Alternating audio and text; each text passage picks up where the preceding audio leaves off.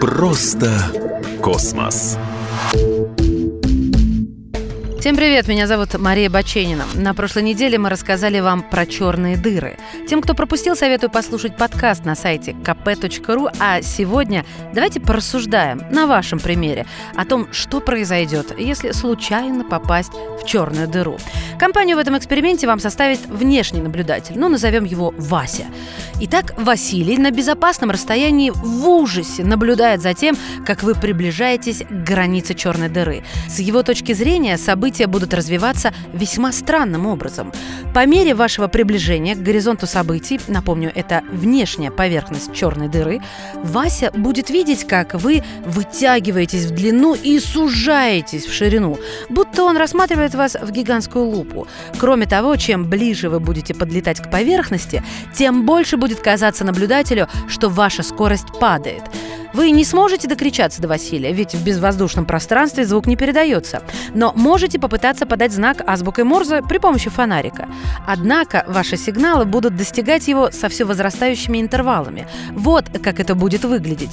Порядок, порядок, порядок.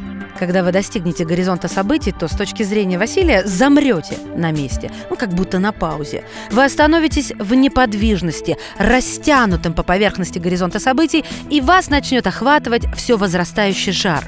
С точки зрения вашего друга, вас будут медленно убивать растяжение пространства, остановка времени и жар излучения. Прежде чем вы пересечете горизонт событий и углубитесь в недра черной дыры, от вас останется пепел. Но не спешите нас хоронить. Теперь посмотрим на все это, но уже с вашей позиции. Вы летите прямиком в черную дыру. Ни тряски, ни растяжения, ни замедления времени и даже жара излучения вы не испытываете, потому что вы находитесь в состоянии свободного падения и не чувствуете своего веса. То есть поверхность черной дыры, горизонт событий, явление, обусловленное точкой зрения наблюдающего. Наблюдатель, остающийся снаружи черной дыры, не может заглянуть внутрь, сквозь горизонт событий. Но это его проблема, а не ваша.